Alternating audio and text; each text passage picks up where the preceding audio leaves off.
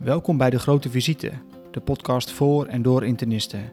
In deze podcast van de Nederlandse Internistenvereniging bespreken we actualiteiten, casuïstiek, richtlijnen en overige internistisch relevante materie. Welkom, mijn naam is Anna Verhulst, podcast-host bij de Grote Visite. De podcast voor en door internisten. Bij mij aan tafel zit vandaag een speciale co-host, Robin Peters, voorzitter van de NIV. Dankjewel Anna. Uh, erg leuk om vandaag samen met jou deze podcast uh, te co-hosten. Ja, een speciale co-host voor een speciale aflevering van de podcast. We zitten hier namelijk op het ministerie van VWS aan tafel met twee gasten. De eerste is Marjolein Kremers, internist acute geneeskunde en voorzitter van de werkgroep Spoedzorg van de NIV, die de luisteraars ook al kennen van een eerdere aflevering van de Grote Visite. Welkom Marjolein. Dankjewel Anna, leuk om weer terug te zijn. En onze tweede gast is eigenlijk iemand die geen introductie behoeft. Een hartelijk welkom aan minister van VWS Ernst Kuipers. Met veel plezier. Met dank eh, voor de uitnodiging. Hartstikke leuk. En in deze aflevering gaan we het hebben over de toekomstbestendigheid van de acute zorg in Nederland, die steeds meer onder druk komt te staan. En dat is natuurlijk een ingewikkelde kwestie voor de beperkte tijd die we hebben in de podcast, maar we hebben er alle vertrouwen in dat de gasten hun punten kort en bondig kunnen maken. U heeft uw visie op de herorganisatie van de acute zorg en het belang van zorgcoördinatie kenbaar gemaakt, onder andere met een recente Kamerbrief over de inrichting van zorgcoördinatie. En u stelt in algemene zin een herinrichting van de spoedzorg voor, met als doel behoud van kwaliteit en toegankelijkheid voor iedereen. En in uw plannen lezen we dat u dat wil bereiken door centralisatie van spoedzorg met centrale coördinatie van acute zorg in elke ROAS-regio.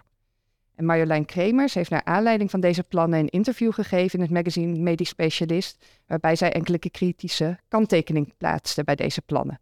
Uh, en u heeft aangegeven dat u uh, naar aanleiding van dat interview de plannen ook graag bij ons verder wilt toelichten.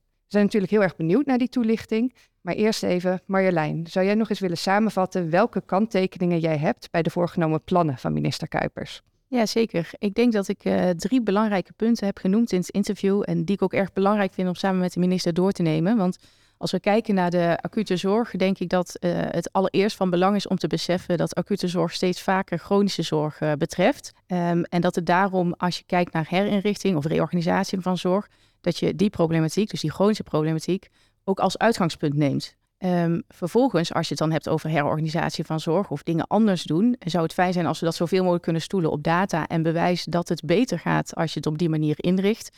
En hoe het er nu voor staat, tenminste ten aanzien van onze patiënten, die multimobiele, kwetsbare oudere patiënt, zijn er eigenlijk onvoldoende data om grote wijzigingen aan te brengen. Ik wil niet zeggen dat het nu optimaal is, maar ik denk dat onderzoek noodzakelijk is om uh, iets over de herorganisatie te kunnen zeggen. En tot slot merk ik als internist acute geneeskunde eigenlijk dagelijks dat niet iedereen die op de spoedeisende hulp uh, komt, daar hoeft te zijn. En dat je naast het voorkomen van acute zorg eigenlijk ook wat meer moet gaan inzetten op het omleiden van die patiënten naar bijvoorbeeld spoedpolies. Dank je uh, voor die toelichting Marjolein. Je hebt drie heldere punten. Hè? De, de acute zorg is ook chronische zorg. Uh, je wil uh, alternatieven voor de beantwoording van die spoedvraag, bijvoorbeeld spoedpolies. En je benadrukt nog even dat je het belangrijk vindt dat beleid gebaseerd wordt op data. Uh, minister Kuipers, ehm, wat, wat, is uw reactie op de punten die Marjolein aanhaalt? Ja, allereerst veel dank um, en ook voor deze mogelijkheid om dit toe te lichten. Ik denk, als ik Marjolein hoor, dan zijn we het volledig eens en ook breder de roep in het zorgveld is dat de zorg op veel niveaus, op veel plekken vastloopt. Dat geldt iedere dag, overal in Nederland, in de spoedzorg. En dat betekent verminderde toegankelijkheid. Dat betekent dat veel patiënten eh, niet op de juiste plek komen of pas uh, nadat ze eerst op een aantal andere plekken gezien zijn op de juiste plek komen. En dat betekent ook weer wat voor anderen. Als je nu uh, bijvoorbeeld kijkt naar de plekken waar, of voor klinische patiënten waar internisten voor moeten zorgen of breed in ziekenhuizen, dan zie je in heel Nederland iedere dag dat een aanzienlijk percentage van patiënten die bijvoorbeeld in de kliniek zijn opgenomen, eigenlijk beter terecht horen ergens anders. Dat is één belangrijk punt. Dus het loopt vast en die problematiek die wordt alleen maar erger. En de tweede is dat we met z'n allen herkennen dat poedzorg zeer breed is. En dat dat een uh, aanpak vergt van samenwerking uh, binnen een regio, van dezelfde partijen, maar ook over de domeinen heen. Het is niet alleen de spoedeisende hulp of het ziekenhuis. Het is, zoals Marjolein aangeeft, ook uh, uh, bij de huisarts en de huisartsenpost. Het is de acute spoed in de wijkzorg. Natuurlijk de geboortezorg, de acute psychiatrie. En zo zijn er zeer veel brede aspecten. Dat gezegd hebbende, als ik bijvoorbeeld kijk naar het interview wat Marjolein ge gegeven heeft, dan had ik wel een beetje op het moment dat ik dat interview met veel belangstelling las, uh, vroeg ik me gewoon af, naar welke wedstrijd zitten we nou eigenlijk precies te kijken? Want om het dan maar bij de sport te houden, bij wijze van spreken, kijken we naar een roeiwedstrijd en hoor ik commentaar op een voetbalwedstrijd. Met uh, mooie sliding, buitenspel, keeper loopt te ver buiten zijn doel, gele kaart, et cetera. En dan denk ik gewoon, maar ik zit toch echt naar een roeiwedstrijd te kijken of zie ik het nou verkeerd? Want daar gaat het bijvoorbeeld over centralisatie. Je noemt het zo net in de inleiding ook. En dan is gewoon de vraag van de minister, waar heeft hij dat nou precies dan gezegd? In welke Kamerbrief heeft hij dat opgeschreven? Ik heb steeds gezegd, voor de acute zorg staan voor mij drie dingen voorop. Allereerst dat spoedzorg voldoet aan de minimale kwaliteitseisen die we daarvoor stellen. En er is onder andere een kwaliteitskader voor. Dat is één. En ik denk dat iedereen dat en iedere internist daarmee in zal stemmen. Uh, die zijn vanuit het veld met veel dingen. Dus één, voldoen aan die eisen. Twee, regionale samenwerking over de domeinen heen, hoor ik ook zeggen. En drie, voor zeer specifieke vormen van zorg. En ik heb altijd gezegd dat is maar een heel klein volume. Is het belangrijk dat patiënten, en het gaat vaak om acute levensbedreigende aandoeningen, dat patiënten direct op de juiste plek komen. En een goed voorbeeld is uh, bijvoorbeeld patiënten met een STEMI uh, direct naar een katheterisatiekamer en niet eerst naar een spoedeisende hulp of een huisartsenpost waar die faciliteit niet aanwezig is. Dat zijn de drie dingen. Maar centralisatie van spoedzorg, dat kan helemaal niet. En dan komen met excuus op uh, lange antwoord, komen we op de data. Als het bijvoorbeeld gaat over zorgcoördinatie, zijn er in Nederland tien pilots gedaan. Tien. Niet één, niet twee, maar tien in heel Nederland. En dat waren niet pilots van een week, maar langdurige pilots. En die hebben ongelooflijk veel data opgeleverd. Die lieten zien dat coördinatie van patiënten, zorgen dat ze zoveel mogelijk direct op de juiste plek komen, op de juiste manier geadresseerd, dat dat helpt verminderen van, het is niet een gouden oplossing, maar dat een van de tools is om te zorgen dat mensen die niet op de spoedeisende hulp komen, die niet per se in het ziekenhuis moeten, bijvoorbeeld beter opgevangen worden in het belang van de patiënt, maar ook van al die mensen die daar werken. Al die partijen die die pilots gedaan hebben, de Federatie van Medisch Specialisten, het Landelijk Netwerk Acute Zorg, de verzekeraars, de ambulancediensten, de uh, wijkzorg. Al die partijen kwamen vervolgens hier aan tafel, hebben de evaluatie, de data van die pilots aangeleverd en kwamen bij VWS en zeiden minister, dit werkt, dit moet u landelijk inrichten. Met heel veel data. Dan wil ik daar toch wel even op reageren, want ik uh, mocht namens de federatie hier ook bij betrokken zijn. En het is toch wel erg lastig juist om de zorgen duidelijk te maken. Want uh, het probleem wat u schetst, ja, we schetsen hetzelfde probleem. Dus ik denk dat we daar niet over hoeven te hebben. Maar ik denk dat de zorgen veel specifieker zijn op bepaalde gebieden. En als je het hebt over zorgcoördinatie en zeker de schaalgrootte waar u, die u nu voorstelt, namelijk het ROAS-niveau, dan blijf ik me zorgen maken over onze uh, patiënten waar ik een chronische behandelrelatie mee heb en of uh, de schaalgrootte daar dan wel bij past. En dat denk ik nog steeds van niet. Nee, zeker. En dat is dan vervolgens even opnieuw de voetbalwedstrijd en de roeiwedstrijd. Uh, dat commentaar begrijp ik heel goed, dat heb ik ook uitgebreid gehoord. En toen hebben we daarbij aangegeven, en dat staat ook verder bijvoorbeeld recent in een Kamerbrief. Zorg nou dat uh, allereerst een ROAS een aanspreekpunt is. Dat is een vorm van organiseren en die bestaat al en er zijn al die partijen. Maar maak nou plannen binnen je eigen ROAS, afhankelijk van de omvang van het ROAS om dat zo nodig ook op subregio's te doen. En er zijn ROAS'en die dat gewoon al aangeven. Uh, en er is een enkel ROAS en, en, uh, Utrecht is daar een voorbeeld van. Die zegt wij kunnen dit organiseren voor het ROAS als geheel. En er zijn anderen die zeggen ja wij zijn in geografie of in populatie zodanig dat het voor ons veel verstandiger is om dat een beetje ook op subregio's te doen. En als ik dan de minister zo hoor, hè, dan zijn we het eigenlijk heel... Iedereen is het eens van we moeten veel meer gaan samenwerken in de regio. Ja. Uh, de discussie heeft dan veel meer te maken met ja, denk schaalgrootte en met name ook voor is dit voor specifieke patiëntengroepen wel de juiste manier? Zou je die zorgen nog iets beter kunnen uitleggen, Marjolein? Ja, want als we um, met name de patiëntengroepen schrijven die, die wij als internisten behandelen, zijn dat heel vaak uh, wat oudere patiënten die meerdere ziektes tegelijk hebben, die in een chronisch behandeltraject zit en uh, ontregelen, ontregelen op een probleem. Um, wat ik zeker initieel voor me zag of het gevoel kreeg tijdens de discussies over zorgcoördinatie, was dat er een soort van centrale triage plaats gaat vinden. En we weten van triage voor oudere patiënten dat die vaak ondergetriageerd worden omdat ze zich bijvoorbeeld atypisch presenteren. Dus daar zie ik een gevaar. Um, hoe dat op te lossen, nou, daar moeten we misschien uh, gezamenlijk afspreken dat we daar hard uh, ons voor gaan inzetten om dat uh, effectiever te gaan doen.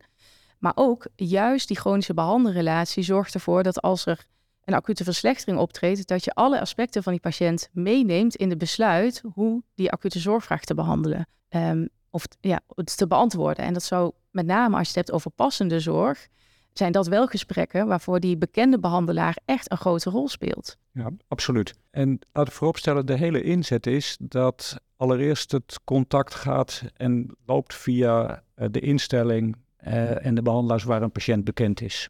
Uh, dat daar overigens, om dat te organiseren, ook afspraken over gemaakt worden om te zorgen dat data die er zijn, uiteraard met toestemming van een patiënt, maar dat data ook elektronisch beschikbaar zijn. Daar is recent uh, een wetsvoorstel voor aangenomen in de Eerste Kamer, unaniem, na eerder unanieme aanname in de Tweede Kamer. Het is bijzonder.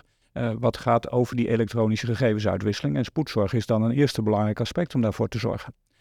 Dat gezegd hebbende is het ook voor patiënten waar een behandelrelatie voor is, bijvoorbeeld uh, in het specifieke geval met de internist, een patiënt met multimorbiditeit, is het nog steeds zo dat niet iedere vraag die die patiënt heeft in een spoedvraag, dat die altijd maar geadresseerd moet worden door die patiënt dan maar af te leveren bij de internist, uh, meestal met ambulance inzet. En wat bijvoorbeeld die pilots voor die zorgcoördinatie hebben laten zien, dat als je een arts mee laat doen aan die triage, dat kan onmogelijk in alle gevallen de persoonlijke behandelaar van die patiënt zijn, de internist van, maar wel een arts met doen. Dan blijkt het mogelijk om gewoon toch een veel gedifferentieerdere inzet te doen. Allereerst in het belang van een patiënt, maar ook in het belang van de internist, het team, het ziekenhuis, de kliniek.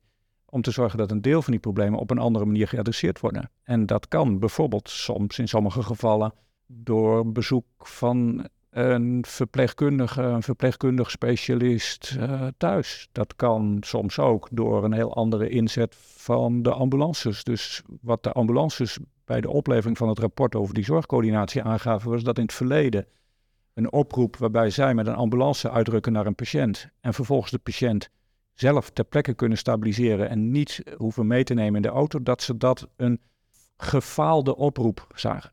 Nu zeggen ze, we zitten eigenlijk heel anders in, in, in onze mindset. Dat we met een verpleegkundig specialist naar een patiënt toe en dan stabiliseren, dat dat eigenlijk een succes is. Ja.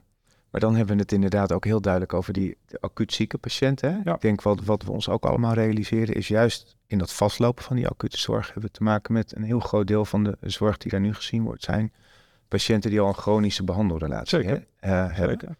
U geeft aan dat, dat daar die centrale ja, coördinatie een belangrijke rol kan spelen, desnoods met de rol van een arts. Marjolein, jij geeft aan dat je denkt dat dat beter gebeurt in het ziekenhuis waar die patiënt al een behandelrelatie heeft. Nou, als de ziekenhuiszorg nodig is. Want natuurlijk uh, is het ook erg belangrijk om dat duidelijk te hebben. Hè? Is altijd wel ziekenhuiszorg nodig? En ik denk dat dat niet per se zo is. Wat ik nog niet scherp uh, voor me heb, maar misschien weet u daar meer van, uh, is hoe dan die bijvoorbeeld die regiebehandelaar, waar wij als internisten uh, graag ons hand voor in het vuur steken om die te zijn, hoe die dan aangesloten zijn bij zo'n ZCC. Um, ehm, want dat zie ik nog nergens in de plannen uitgewerkt, terwijl ik tenminste ja, doorgaans heel erg probeer om mensen ook om te leiden met een acute zorgvraag. Want een acute zorgvraag kan soms ook wel even wachten en kan vervolgens polyklinisch gedaan worden of anders. Ja, uh, allereerst kun je prima uh, de stelling verdedigen dat iedere acute zorgvraag eigenlijk een falen van het systeem is. Uh, we weten, we realiseren ons allemaal dat je acute zorgvraag nooit naar nul kunt brengen, maar de benadering gewoon a priori om te zeggen iedere acute zorgvraag is eigenlijk een falen, is goed te verdedigen. Ik zie Marjolein mm. grijns en denkt van, jeetje, wat doe ik dan met mijn vak de De hele dag alleen maar falen. Want nee, zo bedoel ik hem niet. Hè? Je, maar we kunnen wel zo benaderen. Zeker voor een patiënt die langdurig onder behandeling is met multimorbiditeit, wil je dat die acute vraag eigenlijk voor zijn ten alle tijden.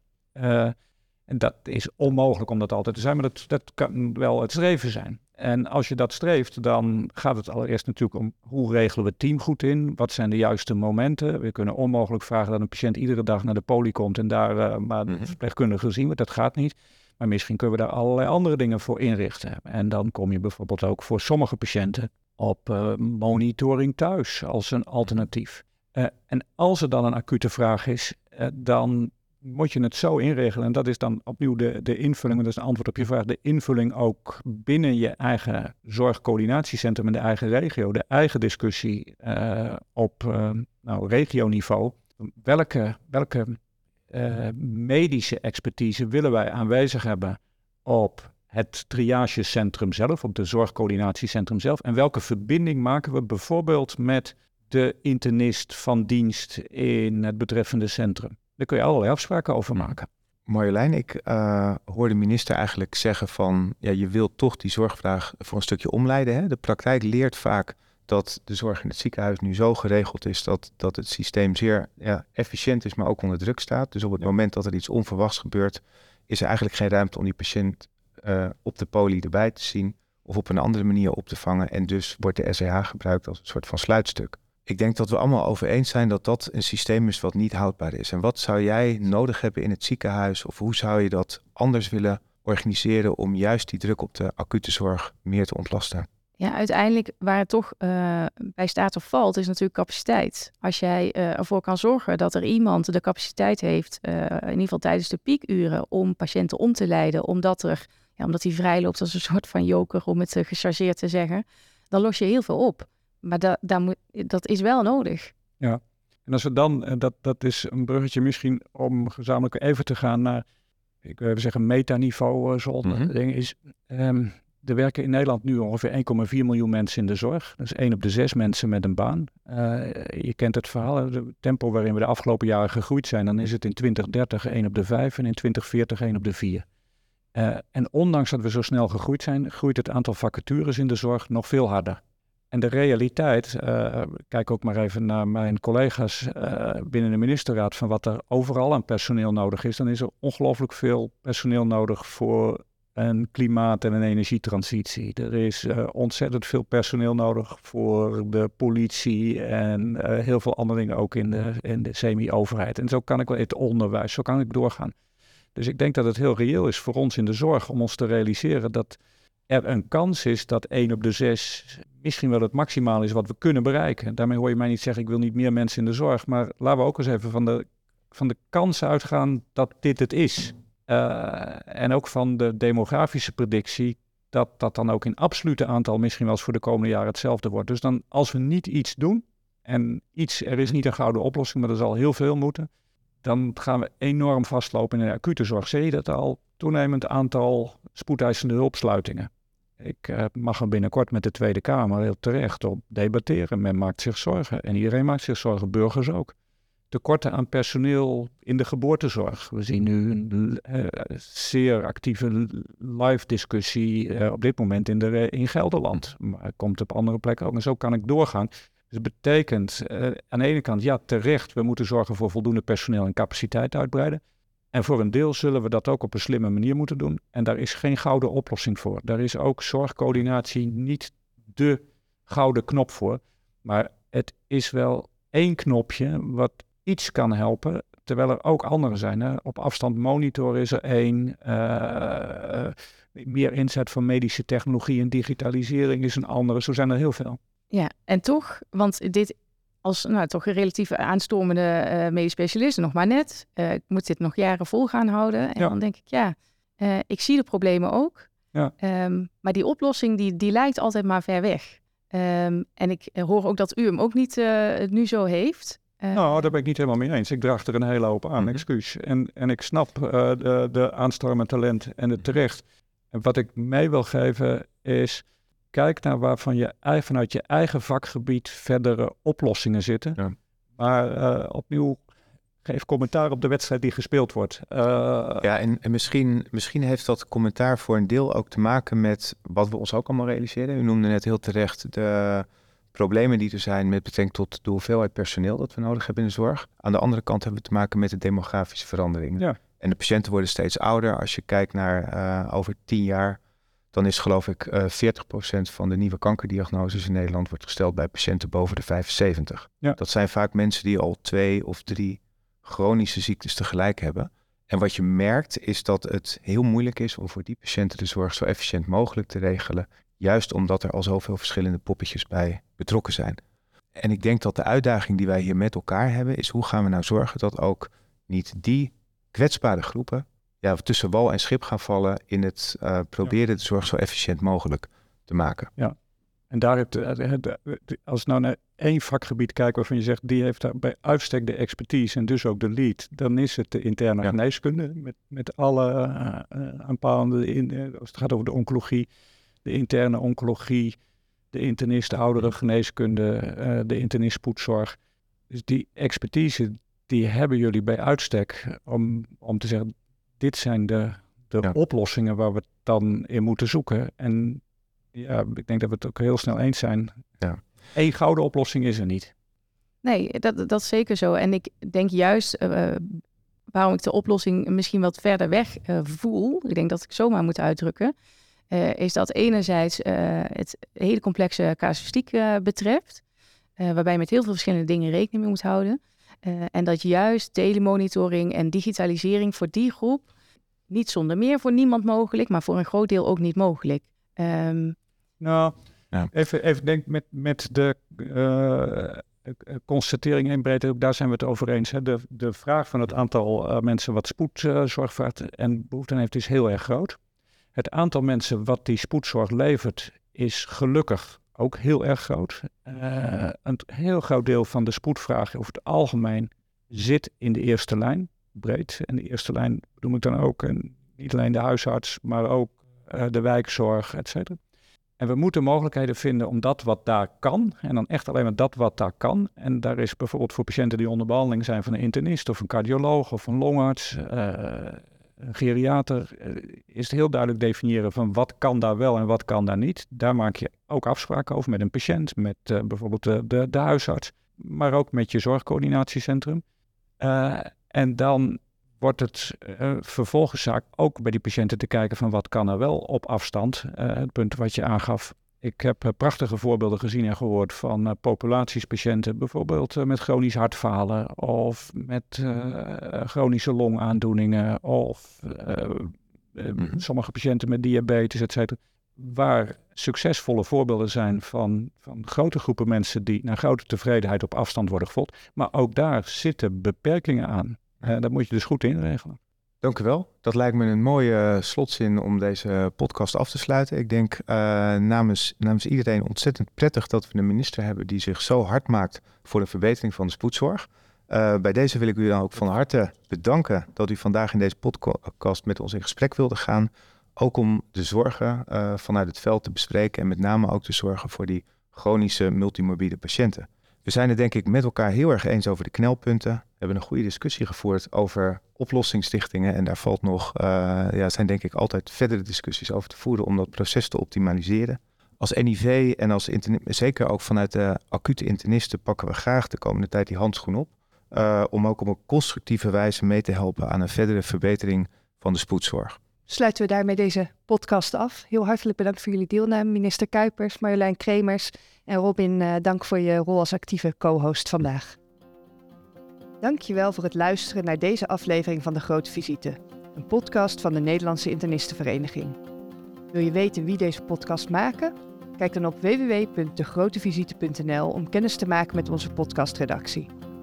De technische productie van deze podcast is in handen van Met Online. Abonneer je op de Grote Visite via je favoriete podcastkanaal, zodat je geen aflevering mist. En deel deze podcast vooral ook met je collega's. Tot de volgende keer.